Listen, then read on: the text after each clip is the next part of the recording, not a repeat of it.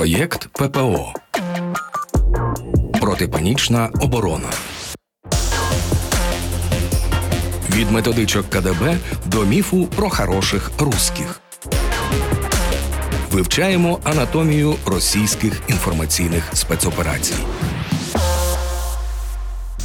Вітаю, це проєкт протипанічна оборона або скорочено ППО. Назва протипанічна оборона свідчить сама за себе. Мене звати Вадим Карп'як, я її ведучий. Навпроти мене сидить Оксана Мороз, наша медіаекспертка, Лідія Смола, наша психологиня у проєкті. Вона сидить ліворуч від мене, а праворуч за таким студійним склом Вадим Саренко, наш звукорежисер, завдяки якому ви нас і чуєте. Сьогодні ми би поговорили про Фінляндію. Я пригадую оцей початок квітня, коли на уродини НАТО Фінляндія нарешті стала 31-ю країною північно-атлантичного альянсу, і це після 100 років підкресленого нейтралітету. Тоді часто іронізували про те, що от ті люди, які радили Україні шлях фінляндизації, а це малося на увазі шлях нейтралітету, повинні бути принциповими до кінця і далі радити Україні шлях фінляндизації, тобто тепер шлях вступу в НАТО. І зараз ці аналогії між Україною і Фінляндією, якби далеко наші країни не були одна від одної, вони все одно будуть виникати в голові. Я почну Оксани. Оксано, а в медіапросторі це якось позначалося Україна, Фінляндія, НАТО, вступ, нейтралітет. Ти знаєш, що дуже багато паралелей проводило напевно на початку повномасштабного вторгнення під нашими ситуаціями, тому що ситуація, яка була напередодні зимової війни у Фінляндії, вона дуже подібна була до нашої, тому що і велися переговори між радянським союзом і Фінляндією, і навіть фільми знімали в радянському союзі, які показували з фінів ворогів і нагнітали ситуацію. І дуже багато матеріалів з'являлося, коли власне йшлися прямі паралелі з тим, що це фіни провокують і так далі. Тобто, насправді, якщо порівнювати інформаційне поле ось такими трьома блоками, тобто те, що було перед зимовою війною, те, що в нас було перед повномасштабним вторгненням, і ось ці всі діалоги стосовно переговорів, нейтралітету і так далі, то я б сказала, що ці кейси вони фактично ідентичні. Тобто, якщо навіть там деякі факти забрати, що це і так, наприклад, про те, як радянський союз бомбував мирне населення у Фінляндії, як Молотов говорив, що там ми нікого не бомбардуємо, це ми хліб скидаємо людям, щоб вони голодні робітники мали що їсти. То таких паралелей дуже дуже дуже багато. А фіни тоді називали ці бомби хлібними кошиками, іронізуючи, а свої пляшки з запальною сумішю. Ну раз радянський союз кидає нам на голови хлібні кошики, то ми їх будемо пригощати коктейлями Молотова. Звідти й назва коктейль Молотова. Але от е, оцей момент ти звернула увагу. Зараз справді часто порівнюють героїзм українських захисників з фінськими, коли величезна армія, що сталінська, що путінська, вони нападають, і порівняно значно менша армія успішно відбивається. Тут найочевидніша аналогія, але є ще неочевидна аналогія. Ти її так торкнулася. Я дозволю собі зацитувати коментар історика Івана Гоменюка, що аналогії можна проводити і до початку повномасштабного вторгнення, коли українська влада усіляко намагалася іти на переговори. Послухаємо, як це пан Гоменюк розповідає. Фіни постійно ведуть переговори, насилають делегації і пропонують: ну давайте обговорюйте, давайте якісь комісії, погоджувальні і так далі. Але просто претензії Москви радянського Союзу постійно наростали. Тобто Сталін завжди грав на крок вперед, висуваючи претензії, які фіни не могли прийняти.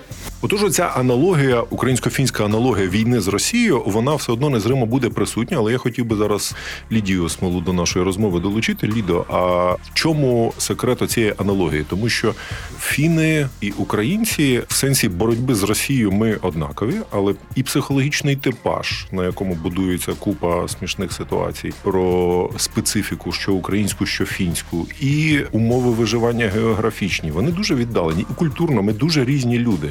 В чому секрет цієї нашої спорідненості? Я би сказала, що ця спорідненість є в силі духу, в любові до своєї землі і в певних інструментах, які були використані.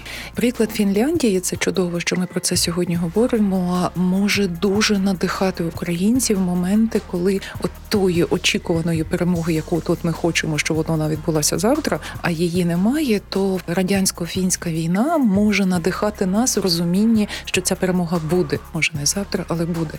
Якщо б виділити речі, які б з точки зору і соціальної психології, загалом психології, так то перед війною, як і Росія, радянський союз чинив колосально сильний психологічний тиск на фінів і залякував, і фінська влада також намагалася певним чином домовитися, то я би також сказала, що фіни використали гумор як психологічну зброю. І от вже те, що ти назвав, і кошики, так коли вони кидали бомби і коктейлі Молотова, фіни сміялися в обличчя великому, сильному, страшному ворогові і консолідувалися, мабуть, так як ми. От якщо згадати лютий березень, коли почалося повномасштабне наступ Росії, і як українці йшли, і брали зброю, то теж саме робили і фіни. Тобто величезна хвиля обурення відбулася, коли радянський союз порушив кордон.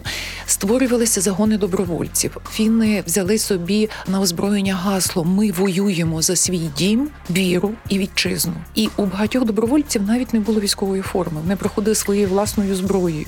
Тут ще один момент такий психологічний. Коли фінська армія відступала, то селяни спалювали свої будинки, спалювали збіжжя для того, щоб нічого не залишилося ворогові. І я би ще додала, пам'ятаємо, так вони говорили за три дні Київ. Також планували за три тижні до дня народження Сталіна, 21 грудня, повинна була закінчитися війна. Це було в планах радянського командування. І я би тут теж провела паралель. Пам'ятаєте, пропагандистка російська говорила: нам треба буде лише тільки трішки підняти голос, і Україна буде повалена. І також була радянська і такий вислів: ми лише трішки підвіщимо голос, і фінам залишиться тільки підкоритися, бо вони не будуть чинити нам опір. Тобто тут ще одна паралель. Методичка з 39-го року, як ми бачимо, не дуже помінялася у Росії. Але тут є ще один момент психологічний, який би я хотів, щоб ти пояснила, Лідо. От ми з фінами в цьому сенсі дуже солідарні в протистоянні російської агресії. Тобто, тільки приходять росіяни, ми починаємо діяти однаково, незалежно з якого боку Росії ми з ними сусідимо. Але росіяни, мотивація їхнього приходу, вона ж очевидно різна була. Важливість Фінляндії і України для Російської імперії це якось прослідковується в російських оцих психологічних штуках. Вона була різною. Фінляндія не мала такого психологічного значення для зміцнення російської імперськості, як для Росії нинішньої, бо ми для них це такий фундамент їхнього життя, існування. Тому вони б'ються за нас, тому що вони б'ються за можливі перспективи свої. Спроба приєднати Фінляндію, хоч вони говорили там 20 кілометрів від Ленінграду і все інше, але це було лише прояв такої їхньої психологічної агресивної природи. Їм потрібно було показати, що вони могутня країна, і настільки не розуміли. От ще один психологічний момент: радянська влада настільки не розуміла фінів, що вони навіть не продумали одяг, от підготувати військову зимовий одяг. І червоноармійці там обморожені були.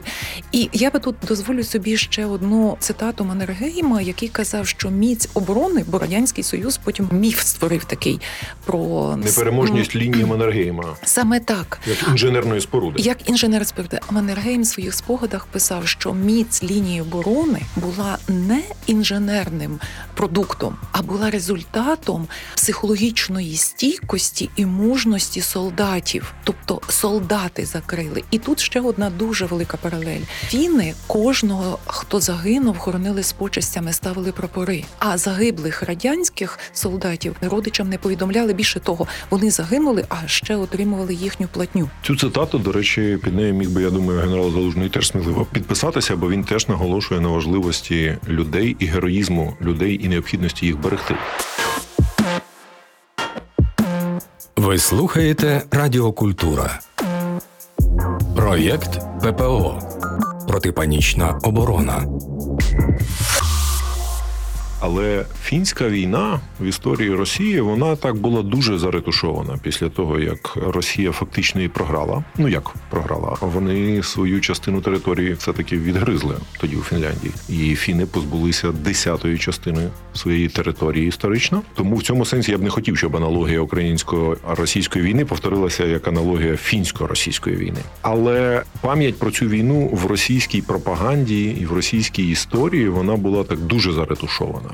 Чи бачиш ти, Оксана, зараз якісь натяки на те, що і українсько-російська війна, чи як вони її називають СВО, має шанси бути загубленою сторінкою російської історії, як вони це люблять називати? Давай будемо відвертими, що вони не просто її гублять, вони просто вихоплюють якісь певні моменти, і ці моменти підсилюють. Тобто, наприклад, як з лінією Мантергейма, вони відповідно взяли і героїзували її, зняли фільм, розжували, розказали, показали, що власне чому там ми не У них є фільм їх про лінію Маннергейма? Так, і відповідно таким чином вони намагаються з одного боку пояснювати свої невдачі, з іншого боку вибудовувати якісь там певні міфи. Так само, і якщо ми подивимося ту ж документалістику, наприклад, про російсько-українську війну, вони ж такі ж самі акценти виставляють. Тобто про той же Маріуполь ми багато говорили, де вони розказують, що це не ми обстрілювали, що це українська армія, нібито обстрілювала. Якщо ми подивимося про героїзацію тих своїх героїв, нібито аля Моторола і так далі, то там так само іде акцент не на тому, який там шлейф злочинів і так далі, а саме на ось цій героїзації. Тому тут не просто можна говорити про замовчування, а про те, що вони переставляють акценти, вони намагаються переписати історію,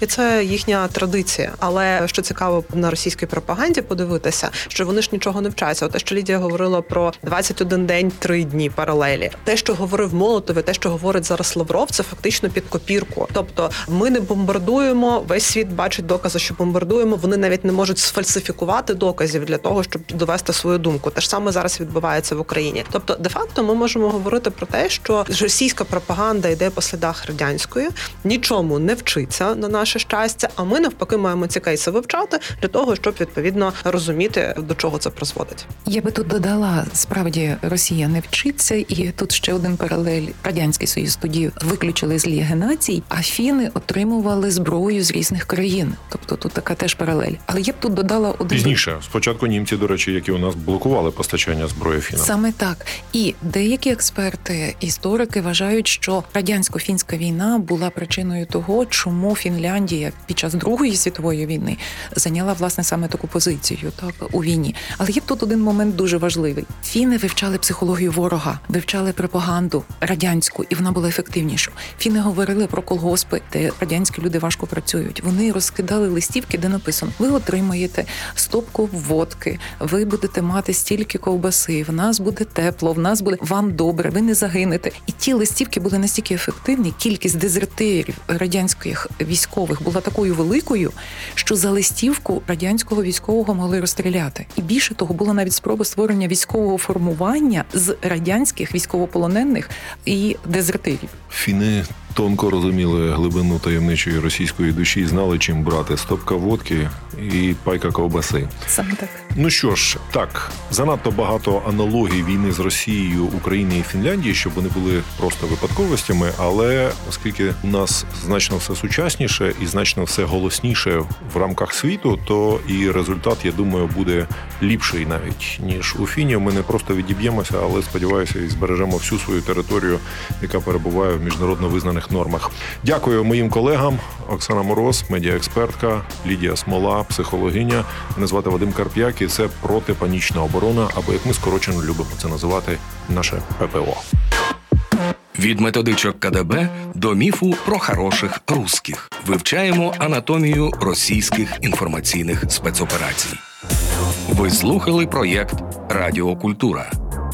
У програмі використано коментар історика Івана Гоменюка для матеріалу Андрія Конька Зимова війна. Фінляндія проти СРСР. Частина перша конфлікти, розміщеному на інформаційному медіаресурсі 24 канал на відеохостингу YouTube. Матеріал підготовлено за підтримки Міжнародного фонду відродження у межах проєкту ППО Протипанічна оборона. Матеріал відображає позицію авторів і не обов'язково збігається з позицією Міжнародного фонду відродження.